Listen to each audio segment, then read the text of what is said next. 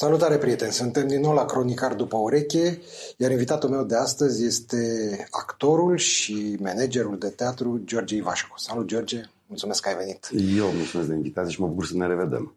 Um, aș vrea să începem discuția noastră cu cel mai recent proiect al tău și unul de foarte mare succes, cu rolul din uh, Clanul și vom povesti mai mult despre asta, dar în primul rând aș vrea să te întreb cum crezi că ar fi impactat acest rol cariera ta nu de actor, ci extra politică sau din alte zone, presupunând că ar, ai fi vrut să o mai continui, deși înțeleg că acum vrei să te dedici actoriei până la capăt, dar dacă ar fi fost momentul clanul înainte de a fi propus ministrul al culturii.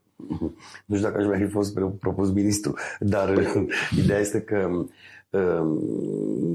până la urmă, noi avem o profesie. În momentul în care, sigur, poți să spui că, iată, sunt miniștri care și-au dat alte profesii, gen, sunt juriști și așa mai departe, ehm, sunt profesori dintre ei. E adevărat că noi avem o profesie bizară pentru și pentru cei care vor să facă administrație. Adică, până la urmă, actoria înseamnă a intra în pielea personajului, cum se spune, indiferent o că plajă e... largă da, de personaje. Indiferent că e vorba de Hamlet sau iată că e vorba acum de un român neauș, cum e Pelicanul, și pe care îl întâlnim adeseori pe stradă.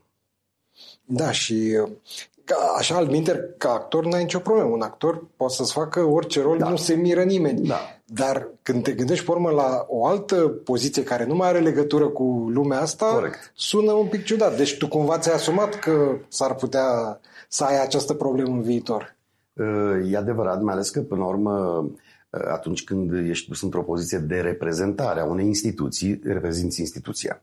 Atunci mai presus de orice, de asta eu în perioada cât am făcut administrație, chiar și în perioada de, de directorat, am jucat foarte puțin. Mi-am continuat profesia ca pedagog, am fost, am predat continuu, dar, dar nu. Pentru că nu poți, acum lăsăm la o parte orice altă glumă, nu poți atunci când ești într-o poziție de decizie, care e decizii în numele unor oameni, a unor instituții, um, să confunzi planurile. Una e una, alta e alta. Și atunci trebuie să îmbraci, tot un rol e și el, trebuie să îmbraci atunci haina, uh, haina autorității și a celui care până la urmă e decidentul. Și fiind decident, uh, automat uh, nu trebuie să interfereze alt tip de obligații. Da, și nici de percepție. Și nici măcar de percepție publică, Chiar dacă evident. tu ai putea fi foarte bine în ambele roluri, da. e vorba și de cum ești perceput Despre de... asta este vorba, da, nu. E, mai ales că, um, până la urmă, um, e bine să te dedici unui singur lucru și atunci să-l faci cu toată, cu toată um, abnegația, nu să împarți lucrurile într-un fel sau altul. Da, e genul ăsta de rol ca să parafrazăm vorba unui cunoscut om de televiziune, ceva care îți umple tot timpul? Adică când ai un astfel de proiect, merge făcut în paralel și cu altele sau e, e consumator de timp intens? Se poate face, dar eu nu sunt stilul. Eu uh, sunt omul care atunci când intru într-un proiect, indiferent care ar fi el, mă dedic uh, lui și, uh, cum spuneam Adinau, încerc să nu interfereze alte, alte lucruri pentru a avea, avea gândul limpede și a fi pur și simplu în situație.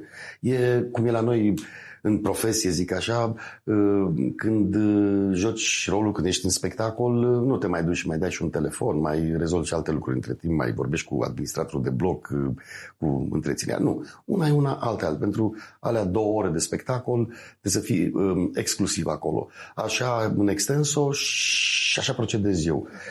Nu, nu pot, nu să nu mă concentrez pe mai multe lucruri, dar prefer să mă dedic cât mai mult cât mai spre 100% acelui proiect, indiferent cum s-a numit. Da, ok, revenind la, la rolul ăsta, există o situație un pic ciudată, cel puțin poate părea prin în afară, inclusiv cum ai ajuns tu în, să deții, să intri în acest proiect, practic ai participat la un casting la care tu dădeai castingul cu un fost elev de-al tău, adică A, în fața unui fost elev de-al tău. Da, asta e una din uh, lucrurile foarte nostime și bucurătoare pentru mine ca și profesor. Iată, anul acesta să fac 30 de ani de când predau, deci au trecut foarte multe generații prin fața mea, nu neapărat generațiile mele de foști studenți, acum actualmente profesioniști în toate regula, regizori, iată, actori, scenariști, um, dar și cei care i-am văzut la admitere, chiar a fost în comisiile, în comisiile de, admitere. de admitere, în comisiile de licență, în comisiile normale de, de, de, de examen. Um, și este, este foarte interesant pentru că uh, știi că îl înveți ceva, iată acum în cazul ăsta Angel Damian, care este și scenarist și regizor și um, care, și, normal, și foarte tânăr. Și el și foarte tânăr. Și țin minte că l-aveam student la master, el deja era format și uh, era un partener de lucru foarte bun. Și a zis, da, ce frumos e acum să-ți spună George, aici vezi că e puțin mult. Înseamnă că ți-ai făcut treaba bine. Adică, până la urmă zici, oh, ok. Și am de plină încredere că principiile puse atunci la bază, că restul, uh, spun totdeauna studenților, după ce izbândesc în profesie, este meritul lor exclusiv. Dar eu am datoria acelui uh, uh, cum e când te învață cineva să mergi pe bicicletă, acelui ținut de șa de la început, după care mersul pe bicicletă îi aparține și uh, e frumos, adică m-am simțit uh, emoționat de acest schimb de, de experiență. Adică eu acum actorul mai hârșit, mai una mai alta și vine el cu prospețime, cu știința bună a celui care a și scris scenariu și știe exact și ce cere ca, ca actor. Asta e minunat. Uh, lucru care mi se întâmplă în această echipă, mai e și Denis Hanganu, sunt foarte mulți. a fost student și Denis? Da, la, la master. Da, măcar el e tot actor, adică e personaj ca și tine, nu e regizorul. Da, e adevărat. Nu e șeful. E adevărat. Iar, iar castingul ăsta a fost foarte interesant și surprinzător pentru mine. Propunerea a fost uh, al lui Bugnar și al lui Angel Damian, așa brusc, stăteam de vorbă și eu nici nu știam scenariul și, și au zis, cred că George Pelicanu. Așa s-a născut. După care am dat, evident, castingul, pentru că e normal, producătorii trebuie să decidă corespuns, un corespuns. Dar um, foarte interesant e că eu, uh, ei știind că eu sunt un actor de compoziție. Adică nu place să... Acum sunt eu, vorbesc eu, dar întotdeauna caut ca în toate personajele mele să existe cât mai mult din ce și-a dorit autorul, mai mult decât uh, că mă sui, învăț textul și spun ce lucruri. Încerc să-mi asum cât mai, uh, cât mai mult din, din cerințele autorului și nu în ultimul rând al regizorului. Dovadă că ei m-au și văzut în roluri de compoziție diverse, ăsta fiind un rol de compoziție pentru mine, pentru că e un, e un agramat, e, e unul care are o logică perfectă, e descurcărețul perfect, dar e, e în logica lui acolo, nu... Eu chiar vreau să întreb asta, cum se construiește personajul? Evident, replicile sunt scrise și da. înțeleg că se respectă cu destul de multă strictețe, da. dar în afară de replici, tot restul, mimica, gesturile, privirile, astea sunt compoziția ta sau mai vin input inputuri și de la regizor? Uh, vin inputuri și de la, de la regizor. În primul rând că uh, ei, uh, și acum mă uitam că începem sezonul 3 și îmi învăț textul în acest moment ca să mă duc pregătit la filmări, uh, uh, ei îți dau și niște indicații foarte speciale. Se agită, rămâne perplex, adică sunt didascaliile acelea mm. care sunt foarte bine uh, punctate și evident că sunt tot, tot felul de soluții. Da, iar revin la Angel, când um, în primul uh, episod din sezonul 1, când plâng eu în fața lui Tătuțu uh, și spun uh, că am fost un prost, el atât a venit la mine cu o discreție extraordinară și vine și spune la ureche, eu dacă aș fi pelicanul mi-aș da palme în cap de prost ce sunt. Am preluat-o și așa a și rămas, pentru că, într-adevăr, face parte din, din arsenalul, să zicem, de mișcări, de expresie, de, de, de gândire al personajului. Și, ușor, ușor, lucrând la fiecare episod, unde le, încep să te deprinzi cu un, cu, un, cu un fel de a fi. Nu, dar mă gândesc că la un moment dat, cel puțin la început, poate să apară, nu știu, în mod spontan, o chestie, o mimică, un gest care să convină foarte da. mult și să spună, ăsta trebuie păstrat, să-l, da, să-l da, ține minte. Exact așa s-a și întâmplat, pentru că fiecare din cei care facem parte din uh, distribuția principală și tot apărăm, uh, dau un exemplu, la un moment dat, nu știu, am zâmbit ce foarte mișto trecerea de la zâmbet la uh, atenționare. Și atunci a devenit un soi de balans între pericol și uh, canalie. Și ușor, ușor aceste elemente devin uh, definitorii pentru, pentru personaj. Și sigur că da, s-a întâmplat, în, mai ales că ei, ei uitându-se pe monitor și având uh, posibilitatea să verifice, apoi chiar ei își fac montajul la, la, la episodul pe care îl filmează regizorii, um, uh, aleg lucrurile alea care simt și după aceea devin definitorii pentru personaj. Da, e un work în progres până la urmă și fiind vorba de un serial. Da, e o diferență substanțială față de turnarea filmelor, să spunem? Adică treaba merge mai repede sau tot așa, cu nu știu câte duble la fiecare scenă, stăm merge, sau ne grăbim un pic? Merge un pic mai repede pentru că totuși... E volumul uh, mai mare.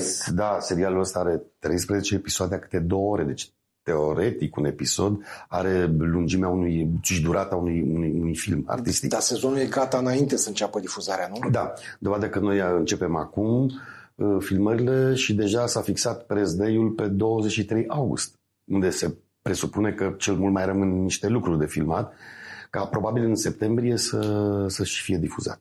Iar uh, eu nu știu dacă greșesc, te rog să mă, să mă corectezi. Primul sezon a fost ceva, un soi de licență sau nu știu cum să spun, un da. scenariu care a fost doar adaptat aici. Da. Și înțelesesem că în sezonul al doilea urma ca scenariul să fie scris exclusiv de scenariștii noștri. Da. E așa? Da, uh, Sezonul 1 sigur că a avut licența după filmul turcesc, dar și acolo erau modificate Evident, câteva lucruri, trebuiau adaptate. Nostru. Și într-adevăr, la cum se desfășoară acum și eu citesc uh, primele episoadele și învăț primele episoade din sezonul 3, da, e mult diferit de, de rețeta originală, să zic. Uh, chiar a devenit uh, o rețetă atât de personală încât pot să spun, cred că pot să spun, că la ora asta se difuzează clanul și în Bulgaria. Pentru că a fost preluată de televiziunea din Bulgaria. Adică serialul nostru. Serialul nostru. Nu varianta Nu varianta turcească. Păi nu văd de ce n-ar sta în picioare, că mă, ce doar da. Academie de Poliție ori avea și ei da, și în da, rest da.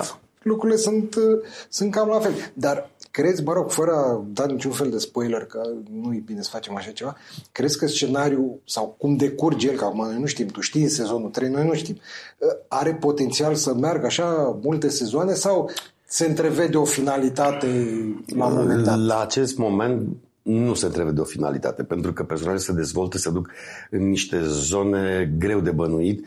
Uh, tocmai de-aia uh, sezonul 3, asta pot să o spun totuși fără a vorbi nimic despre, e mult mai dinamic. În sensul că urmăriri mai multe, uh, dispar mai mulți oameni, adică se întâmplă foarte multe evenimente foarte, foarte concentrat.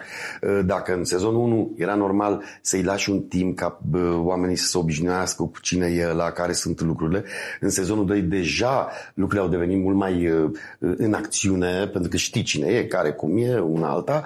Uh, iar în trei e, e așa, e chiar poliție, poliția are, are tipul ăla de ritm uh, și de urmăriri și de și răsturnă de situații foarte a, Apar actori noi Întotdeauna. importanți. Întotdeauna. Întotdeauna apar, iar nu spun, dar... Uh, nu mă refer la roluri episodice, dacă apar așa, pur și simplu, personaje noi. Apar, apar, cel puțin în eșalonul de ceea ce se numește supporting role, uh, rolurile secundare, uh, apar întotdeauna. Apar, apar. Um, ok, rămâne să vedem. Uh, înțeleg că ăsta este un proiect, până la clan ai mai făcut vreun proiect de televiziune, un serial, ceva? Um, am mai făcut serial, era un serial de comedie cu screle, cu marile actrițe, Tamara Bugiuceanu, Draga Oltenu, Matei, Stella Popescu și așa mai departe. Și unde s-a, unde s-a făcut? La Național TV. S-a tot dat uh, un serial, vorbesc de lungime. În rest, uh, eu am avut șansa, aș putea spune, mai mult a filmelor artistice. Am fost uh, destul de selectiv în ceea ce, pentru că un, cu în ceea ce privește genul de apariție de TV, pentru că având o audiență importantă, riscul este să, să pună niște ștampile care după aceea e greu să le mai... Uh... Știu, mie mi-a povestit Andreea Grămoșteanu chiar aici că ea după ce a fost la Mondeni, care a fost un proiect da, de televiziune da, da. super reușit și așa, a avut mari probleme în zona filmului, ce a, nu, tu e de la televiziune. Da. Da, nu despre ne trebuie asta, așa ceva. Despre, despre asta e vorba și cum cariera unui actor înseamnă maraton și nu sprint, căci până la urmă oricât de lung ar fi durata unui serial, el este finit. Bine, Cândva... mai, mai avem și tânări și neliniștiți care ieși la pensie, adică din facultate intri sau el și era, ieși sau, la pensie. Sau cum era Dallas-ul. Uh, nu, că ăla n-a fost așa lung. Nu, ăla n-a fost așa lung. Sau mi s-a părut mie că... Nu, mi s-a părut. Mi s-a părut tuturor. Dar tânări și neliniștiți are, nu știu, 12.000 de episoade. Eu ceva... Da, mi-ar plăcea ca și clarul și să... Zici să ieși la, să ieși la pensie de aici? Uh, Ți-ar plăcea? Nu neapărat, dar, dar oricum, la cum văd că este perceput de, de, de, de public, mă întâlnesc cu oameni, salut, povestesc, mă sună prieteni și ce se mai întâmplă sau și după aceea, adică sunt foarte Oferă interesați. o vizibilitate foarte mare. Și... Da, da. Da. da, uite, rămânând tot în zona filmelor, L-am avut invitat pe, pe Gavril Pătru, care ne-a povestit despre unica lui experiență cu filmul, un film în care ai jucat și tu, Teren de Regele Băieților. Și el mi-a, mi-a povestit o chestie care, mă rog, mie mi s-a părut halucinată. El era foarte tânăr da. și aia se turna pe stil vechi, să spun așa. Deci era toată gașca în delta, așa, oamenii stăteau la șprițuri seara până târziu, a doua zi dimineață nu prea aveau chef de filmat, mai mergeau în regizor și ce eu eram, aveam 20 de ani, habar n-aveam ce să fac acolo, mă uitam și eu în stânga, în dreapta, actorii importanți, ei știau că aveau experiență, mă, știau ce să fac. Eu nu știam, fac bine, nu fac bine. Și vreau să te întreb, experiența ta cum a fost? Experiența mea a fost uh, onorantă. De ce? Eu eram uh, spionul, uh, cum a și fost de alminteri, rus, care îl corupeam împreună cu Gheorghe Dinică, care era avocatul și îl manipula pe terente. Și asta a fost o relație foarte frumoasă între mine și domnul Dinică, pentru că noi îl manipulam și îl congeam. Tu ești, tu ești regele bălților, doar tu poți să faci. Și așa mai departe. Iar pentru mine cea mai tandră, um, să-i zic așa, um, întâlnire a fost pentru prima și singura dată cu domnul Ilarion Ciobanu, care era bodyguardul meu, el era mare așa, și uh, la un moment dat aveam noi și este o secvență foarte frumoasă, foarte bine realizată, că el se prindea că sunt uh, spion rus. Și atunci zicea, ok, pe atunci hai să facem ruleta rusească. Și eram între noi doi cu asta și evident că muream eu, dar uh, a fost o experiență foarte frumoasă pentru că de la Nenea Claris, se spunea, așa se spunea domnul Ilarion Ciobanu când te accepta, că el era foarte mofuz așa și, dar când te accepta uh, îi spuneai Nenea Claris. Da, nu știu de unde venea Claris, am din păcate n-am întrebat, dar așa îi se spunea. Și uh, țin minte că și eu eram destul de tânăr atunci, puțin mai vârstnic decât uh, Gavril, dar, uh, dar tânăr. Și țin minte că aveam noi un traveling, trebuia să ne urmărească și trebuia să mergem și să, totuși să ținem tot timpul camera cu noi, să stăm în cameră. Și țin minte că de la nenea Claris zice, puștiu, puștiu, ține camera aici, ține camera aici, ca să o vezi tot timpul, tu, să fii în dialog, dar să vezi cum vine și, și camera. Uh, erau meseriași, într-adevăr. Și a fost o onoare, iar uh, domnul Blair era unul dintre regizorii uh, cultivați și doblândețe și care iubea foarte mult actorul. El și spunea, zice, domnule, eu, pentru mine a face un film e ca și cum aș avea un proces pe care îl expun public și atunci singurul care mi apără cauza este actorul. Deci eu investesc foarte mult actor pentru că este avocatul meu. El, el îmi pledează pentru mine și este bine sau, sau rău. Foarte frumos. Uh, uh, într-adevăr, era o echipă sudată pentru că domnul Blair uh, și-a adunat în jurul lui actori, în afară de cei tineri care intrau, să zicem, în, în zona de preocupare a domnului Blair, erau actorii cu care el tot făcuse marile lui filme. Vorbim de, în primul rând, domnul Dinică, pe care l adora, uh, Ilarion Ciobanu și așa mai departe. Uh, și atunci a fost un mix foarte frumos între uh, experiență și, și tinerețe. Eu îl înțeleg că era speriat, pentru că, într-adevăr, te uitai stânga-dreapta și erau numai actoria cu care Ei, noi eu eram singurul tânăr păi acolo, da, da. adică foarte tânăr. Da, da, da, da. Asta cam așa e. Și eu eram mai matur, așa mai, dar nu eram chiar tânăr. Și oamenii stăteau toată noaptea la șpriț, la asta era o da. veselie, așa, toți știau ce au de făcut. Pentru ei era ceva foarte natural și eu eram fiu ploie acolo. Da, mai ales că, repet, era o chimie foarte interesantă între domnul Blair și toți actorii cu care el deja lucrase. Deci ei îl înțelegeau foarte repede, știau uh, ce vrea. Păi, se înțelegeau din privire, da, aveau da, da, background da, da, împreună. Da, au avut succese mari împreună. Care a fost cel mai important rol de film al tău din punctul tău personal de vedere, nu ca succes la public sau mai știu eu, notorietate? Greu de spus pentru că întotdeauna uh, fiecare rol pentru mine a fost un pariu. Eu sunt, îmi spuneau chiar și ieri mă certau studenții că ce, am văzut un profesor secvența aia excepțional. Unde bă era excepțional? Zic eu. E, sunteți dumneavoastră perfecționist. Și eu totdeauna mă uit cu un ochi critic pentru că știu că se putea mai mult sau că sunt acolo, dar nu mai lipsește ceva. Cel mai important, uh, nu știu, uh, pentru mine a fost, în primul rând, în zona mea de maturitate artistică, a fost tot timpul onoarea de a mă întâlni cu mari actori. Și am, mi-a făcut acum trei zile o surpriză și mi-am amintit de chestia asta. Un student al meu zice, domn profesor, am găsit asta pe YouTube și mi-a trimis uh, ultima haltă în paradis, făcută cu Florin Piersic, seniorul, cu Florin Piersic și cu mine, în regia lui Alexandru Tocilescu, cu Florina Cercelu, alte dar noi eram... Și ăla a fost un pariu foarte important, pentru că uh, îl știam pe Florin Piersic, nu jucasem cu el, dar era totuși... Păi tu erai coleg de generație cu juniorul. Da, noi suntem chiar bileat. Da, da. da.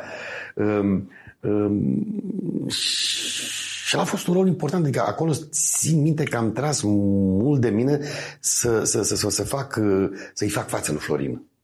Tot așa mult vorbea și atunci? Da. Întotdeauna, pentru că um, e un, e, un, e un om foarte generos și îi place să împărtășească, să bucure de întâlniri. Tot timpul spune, ne, ne mai vedem, da? Um, e, e un om care Cred că de a și fost atât de mult de iubit, atât de, de, de, de public, pentru că el iubește imens de mult publicul. Și cu oricine se întâlnește, indiferent că e din profesie sau e atât de deschis să vorbească cu oamenii, să, să le spună glume, să, să-i facă să simtă bine. Și aia, a fost un moment foarte frumos că acum Florin a scos o carte și uh, mi-a trimis-o cu dedicație și exact asta și spune despre frumoasa noastră întâlnire din ultima haltă din Paradis. Uh, așa au mai fost multe. Uh, acum o să încep. În ce an a fost asta? Sau? În 2000, 2001. Deci acum 20. Da. Uh, și au mai fost, uh, nu știu, poate uh, și întâlnire cum a fost, să zicem, în Modigliani, când am lucrat pentru oră cu Andy Garcia și cu actori care sunt de Hollywood. Uh, poate, repet, mai important decât rolul pentru mine sunt întâlnirile, șansa de a, de a, de a, de a, de a mă întâlni cu niște actori mari sau cu un scenariu important sau cu un regizor important, uh, mi se pare mai, mai, mai, mai pentru mine mai benefic. Că întotdeauna simt că am ceva de învățat. E vreun regizor din ăștia mari pe care îi știe toată lumea, cu care tu ca actor ți-ai fi dorit să ai ocazia să lucrezi vreodată? Mm. Nu, nici, niciodată. E un paradox. Niciodată nu mi-am propus să joc un anumit rol, tocmai ca să nu rămân cu, cu tristețea. Da, bă, n-am jucat eu Hamlet niciodată. Ce păcat că n-am fost eu Romeo. Așa și aici, întotdeauna sunt deschis către, către întâlnirile cu oricine, uh, indiferent că e mare sau că bă, e un tânăr debutant, că mi s-a întâmplat să, bă, să joc și la tineri. Știu, dar asta nu contrazice ce spun eu. La modul, domne, da, mi-aș plăcut să joc într-un film al lui Tarantino. Nu știu, dau un exemplu. în felul ăsta. Nu știu, mi-ar fi plăcut să joc la Scorsese. Dau un exemplu. Așa, ca exemplu. Dar Nu, nu, nu propun pentru că mi-e, mi-e frică tot timpul să, să nu fiu dezamăgit. Bă, ce păcat că nu, uite, a dat casting și nici nu m-a chemat. Nu zic că n-am luat, nu m-a chemat. Ok, mă las deschis. Așa am fost dintotdeauna. Da, asta e cu siguranță. Da, uite, apropo de mari întâlniri, uh, că sărim un pic de la, de la ecran și de la scenă, la cariera ta didact, didactică, pedagogică. Ai fost, timp de mai mulți ani, asistentul de Mrădulescu, mm. despre care sunt uh, circule legende, așa cum că, în ciuda aparenței sale date de roluri în care, din care știa publicul, era un mare profesor. Da. Și asta vreau să cum l-ai perceput pe el în această calitate?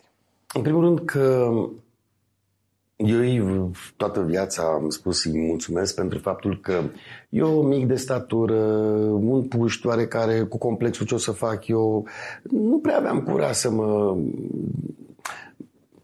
așa să mă mișc cum simțeam N-aveai eu. zvâc. Nu, zvâc aveam, dar n-aveam curaj.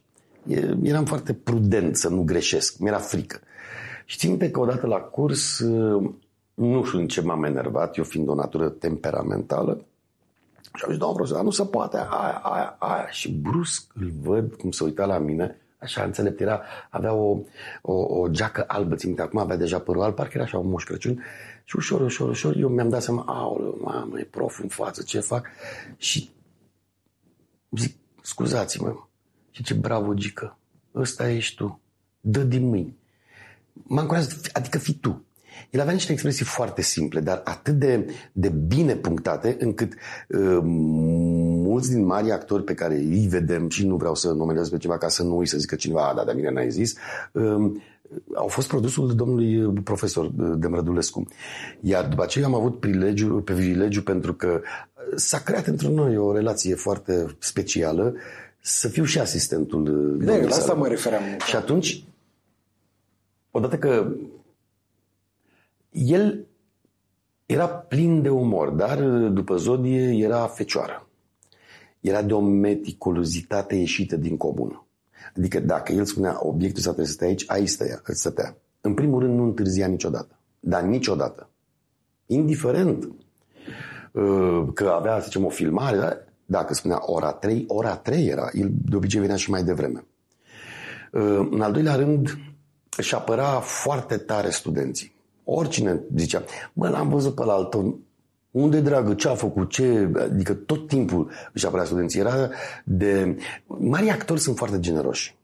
Pentru că ei știu cine sunt. Știu ce pot. Știu ce recunoaștere public au și atunci uh, au, au, au generozitatea de a, de, a, de, a, de a investi în altcineva decât în propria persoană. Pentru că nu mai au nevoie. Ei știu cine sunt. Și atunci el era um, între actorii care dădea foarte mult uh, studenților, foarte mult și era foarte preocupat.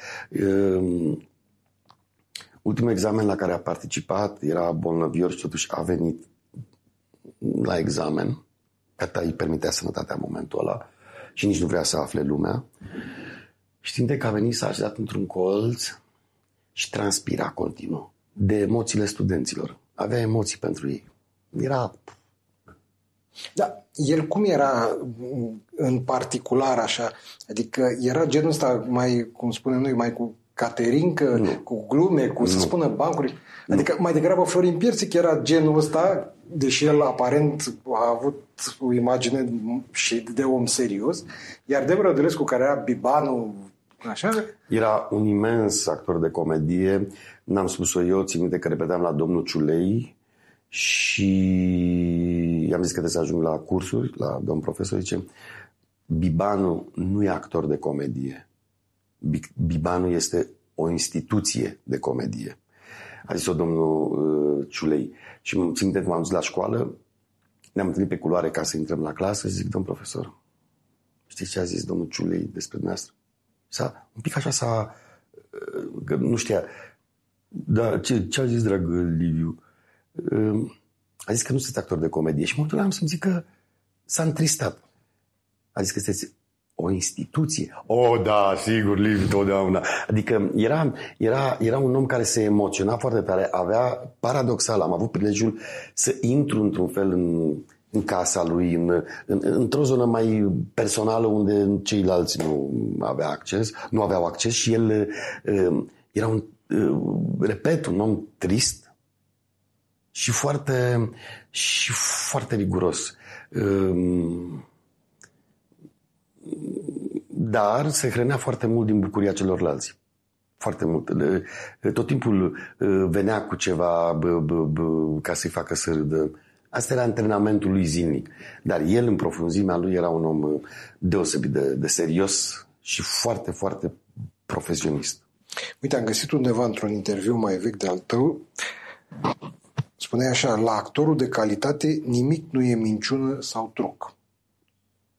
Cum adică? Teatrul e o convenție. Noi știm că nu venim uh, în Danemarca ca să-l vedem pe Hamlet. Noi știm că venim la, într-o sală de spectacol unde uh, s-a montat un spectacol uh, după Shakespeare Hamlet cu, ce zicem, George Ivaș cu un rol. Deci noi știm exact într-o convenție.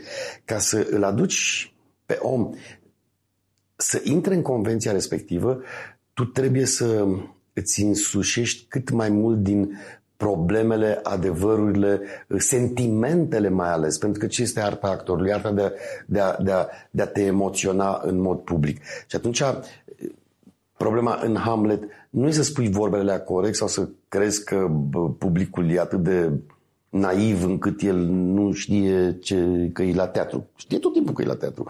Dar cum îl faci să intre în convenția? Prin adevărul tău intim, prin adevărul tău personal, prin te iubescul tău care nu este doar o replică, ci este un sentiment, în primul rând. Și asta, nu, la nivelul sentimentelor, nu poți minti, nu poți minți nici măcar copiii. Că te simt copiii, că poate nu cunosc ei limbajul, nu au atâta subtilitate, experiență, dar ei simt că ceva, când îi spui, hai vină încoace, el simte că e un pericol sau hai vină încoa, el simte că e un pericol. Pentru că e vorba de onestitatea cu care te prezinți în, în fața da, Probabil nu știe să spună ce nu e în regulă, dar da, simte că... simte. Și cam așa e și publicul. El simte unde este un neadevăr, unde e o minciună, unde e unde este egocentrist actorul și se place el pe sine, cum a spus replicile alea acum.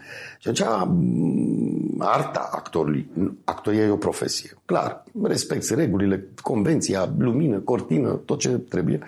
Ehm, dar arta actorului este această capacitate de a trăi intens emoții în fața celorlalți, în mod public.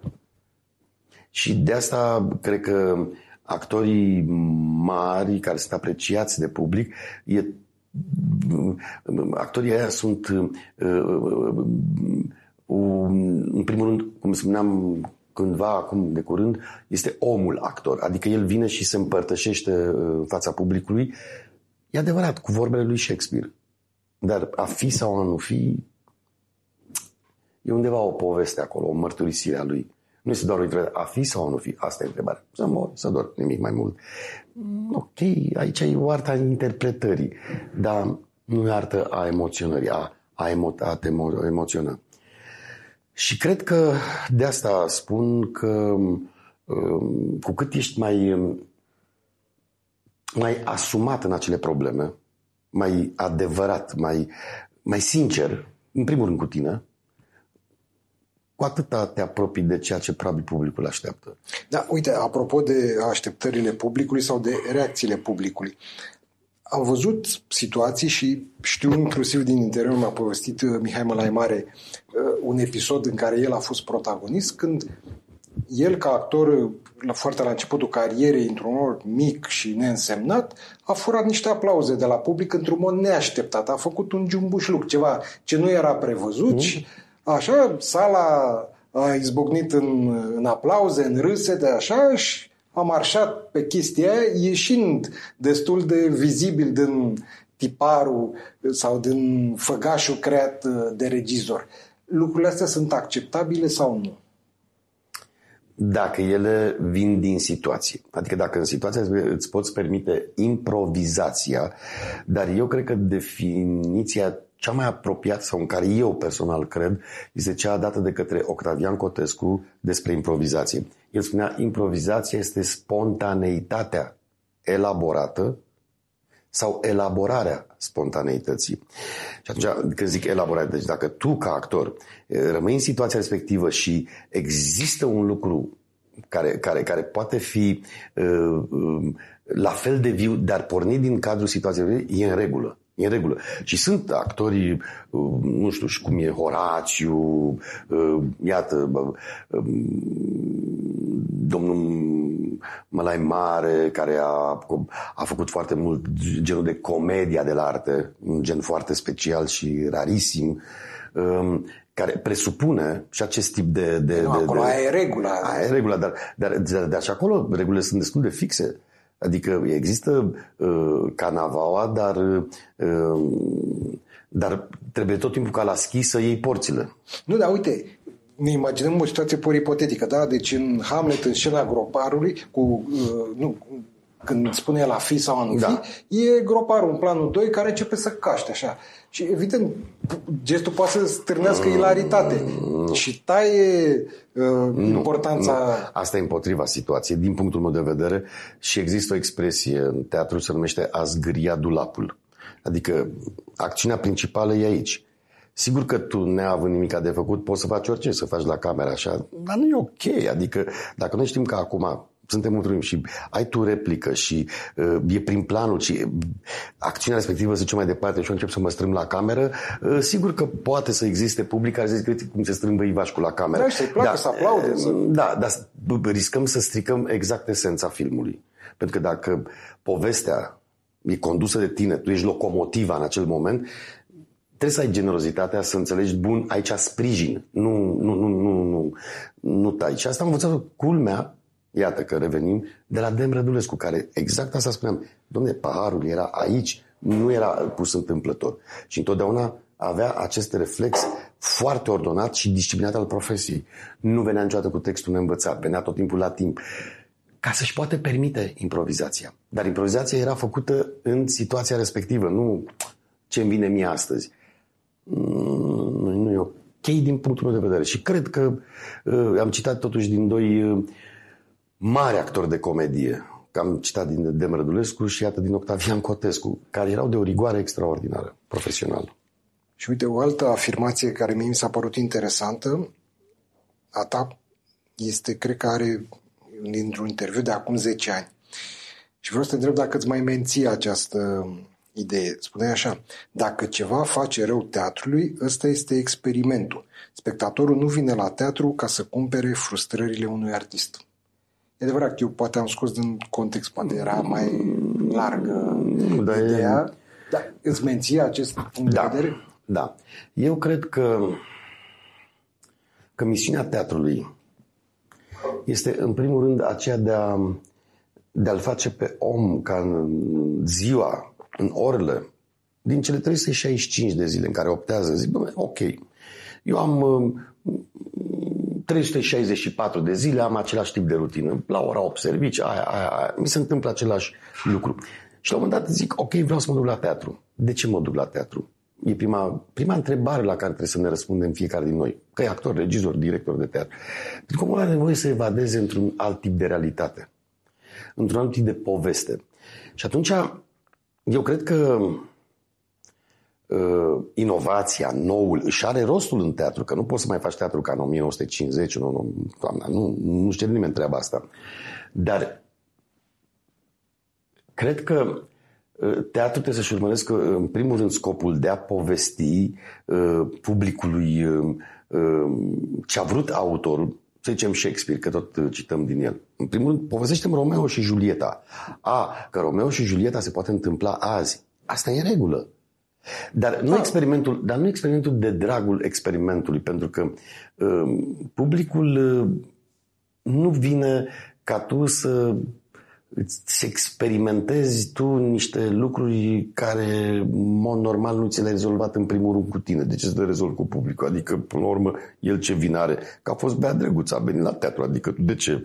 Zici, a, te-am prins, acum te calc pe bere, gata, acum. Nu cred în chestia asta. Eu cred că uh, uh, uh, relația public-actor trebuie să fie o, o, o relație de prietenie. Nu una de încrâncenare a cuiva care vrea să-mi demonstreze mie ceva. Și pe banii mei. Îmi cer scuze. Adică pe banii mei a plătitorului, mă refer.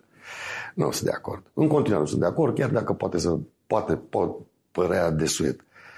mie îmi place la teatru ca în prietenie așa, adică eu îți spun o poveste, tu zici, bă, îmi pare rău că ți s-a întâmplat treaba asta, să zicem că ai jucat Hamlet, sau îți împărtășesc o poveste care e simpatică, băi, foarte mișto chestia aia.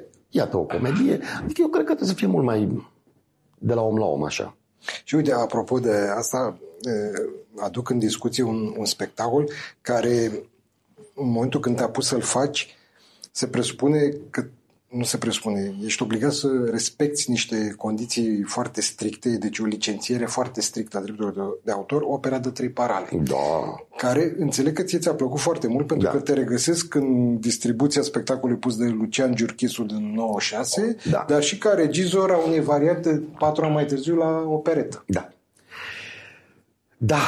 Ehm, de la domnul Giurchescu, apropo de mi-a dat mechișiș da, adică rolul principal, nu... Da.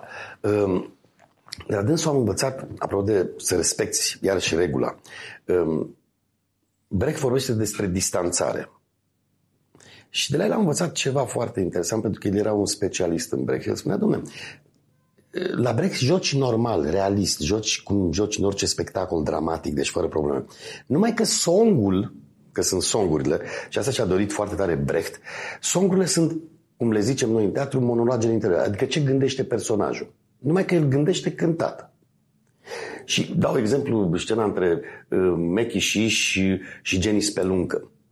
Că îi spun, wow, ce mă bucur să te văd. Și eu zic, ăsta e dialogul. După care îi se întorc și încep să cânte.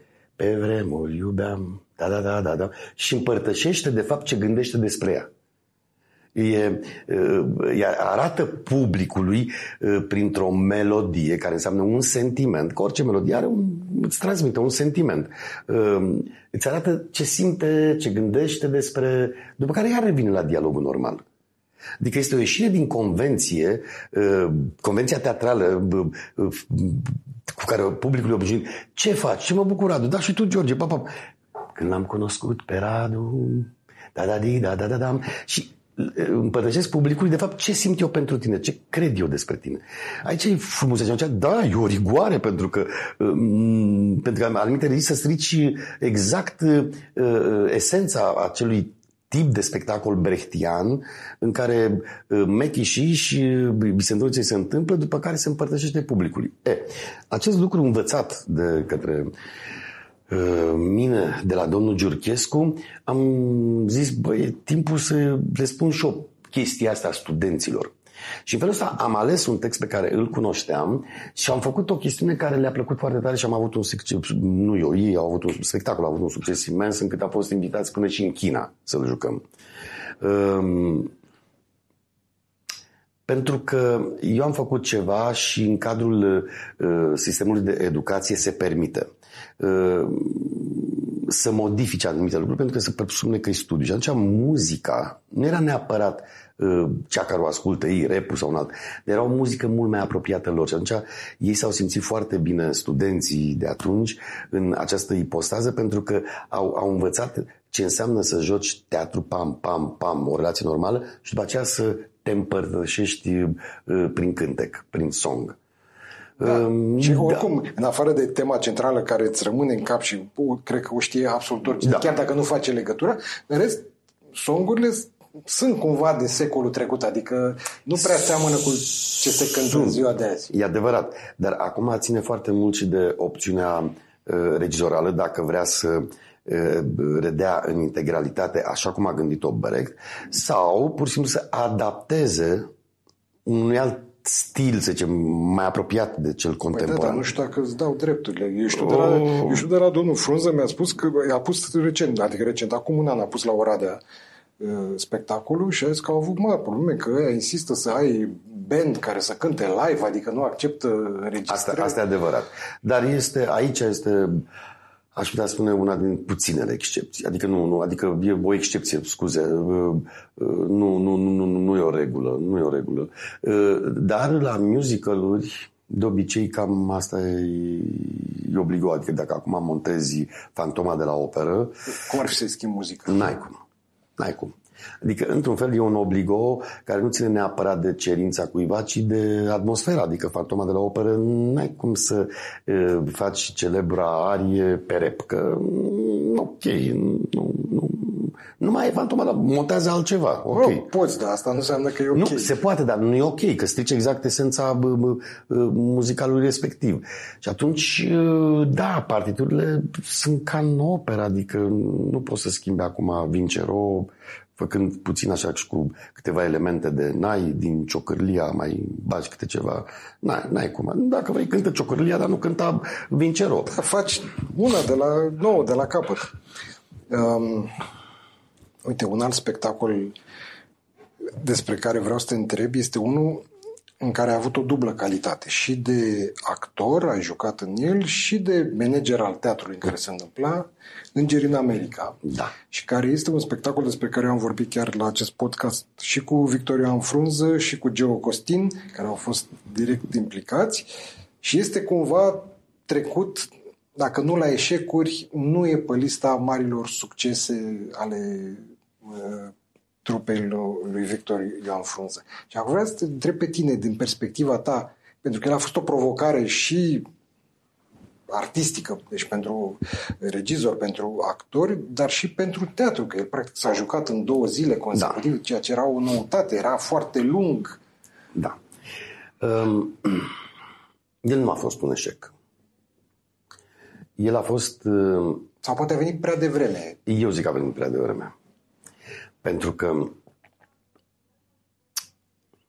tematica din Îngeri în America e un pic pentru publicul nostru puțin mai tradițional, e un pic cam așa de ochiat, ca să nu zic adică e bizar ce se întâmplă acolo. Atunci publicul tradițional uh, uh, a acceptat poate cu dificultate că există această problemă atât de specifică la momentul ăla în, în America. Uh, doi, um, ce a încercat Victor Ioan Frunz să facă acolo, mi s-a părut un, un act de mare curaj al unui, al unui uh, regizor. Adică el a încercat să nu uh, ciuntească uh, ideea dramaturgului.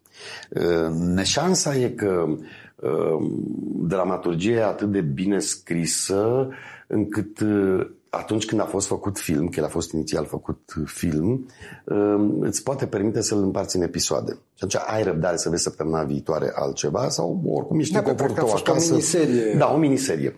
La teatru, um, da, e complicat să joci în două, zi, adică două zile. Păi oamenii nici nu înțelegeau exact care e treaba, adică trebuie să vină și azi și mâine. Da, deci un pic și oricum era foarte lung, șapte ore de spectacol da. total, adică erau două părți, dar amândouă de peste trei ore. Așa este. Dar eu cred că a fost un act de cultură, în sensul că s-a încercat uh, de către Victor și echipa lui, din care am făcut și o parte, uh, s-a încercat în primul rând uh, o relație onestă cu dramaturgia, cu povestea. Adică nu, hai să nu... Victor n-a încercat să fie mai deștept decât autorul, ci pur și simplu a încercat să livreze publicului ce și-a dorit autorul. În general face. Eu știu că face asta și din punctul de vedere e de apreciat uh, demersul lui pentru că are un respect față de povestea autorului. Adică, apropo de ce spuneam de povești. E foarte selectiv în a-și alege da. textele, dacă nu îl alege, îl da. respectă. Da. Nu... da. Și asta, asta, mi se, asta mi se pare un act de cultură. Nu știu, dar eu mă gândesc că dacă piesa asta ar fi fost montată, nu știu, șase ani mai târziu, când deja la Metropolis se crease acel public special, era în epoca sold out. Când, ia, da. Ce joacă Metropolis? Păi uite, sold out, sold out, sold exact. out. Nici nu vedeai numele așa. Eu cred că atunci ar fi avut alt impact. Și eu cred și, și îți dau dreptate 100%. Și eu cred că a fost puțin făcut înainte de... Înaintea vremurilor. Înaintea vremurilor. Da, și așa este.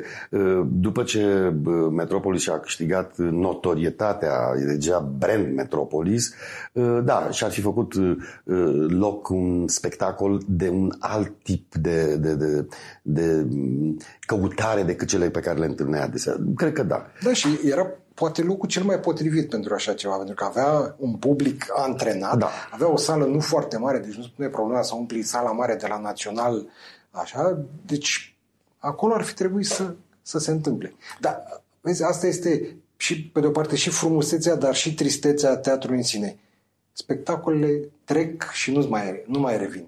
Pentru că acum, presupunând că tu te întoarce director la Metropoli și Victoria în frunză ar veni să pună, cu siguranță n-ar fi la fel ca acela. Nu, din, din, din, din păcate și o spun cu tristețe, domnul Beligan a spus foarte clar despre arta spectacolului ceva foarte Noi suntem ca niște sculptori în zăpadă.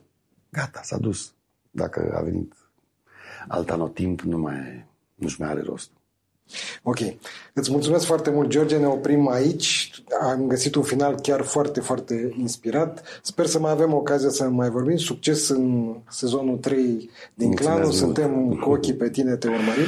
Doamnelor și domnilor, până ne revedem data viitoare, țineți minte că viața fără teatru e ca împărțire la zero. Fără sens.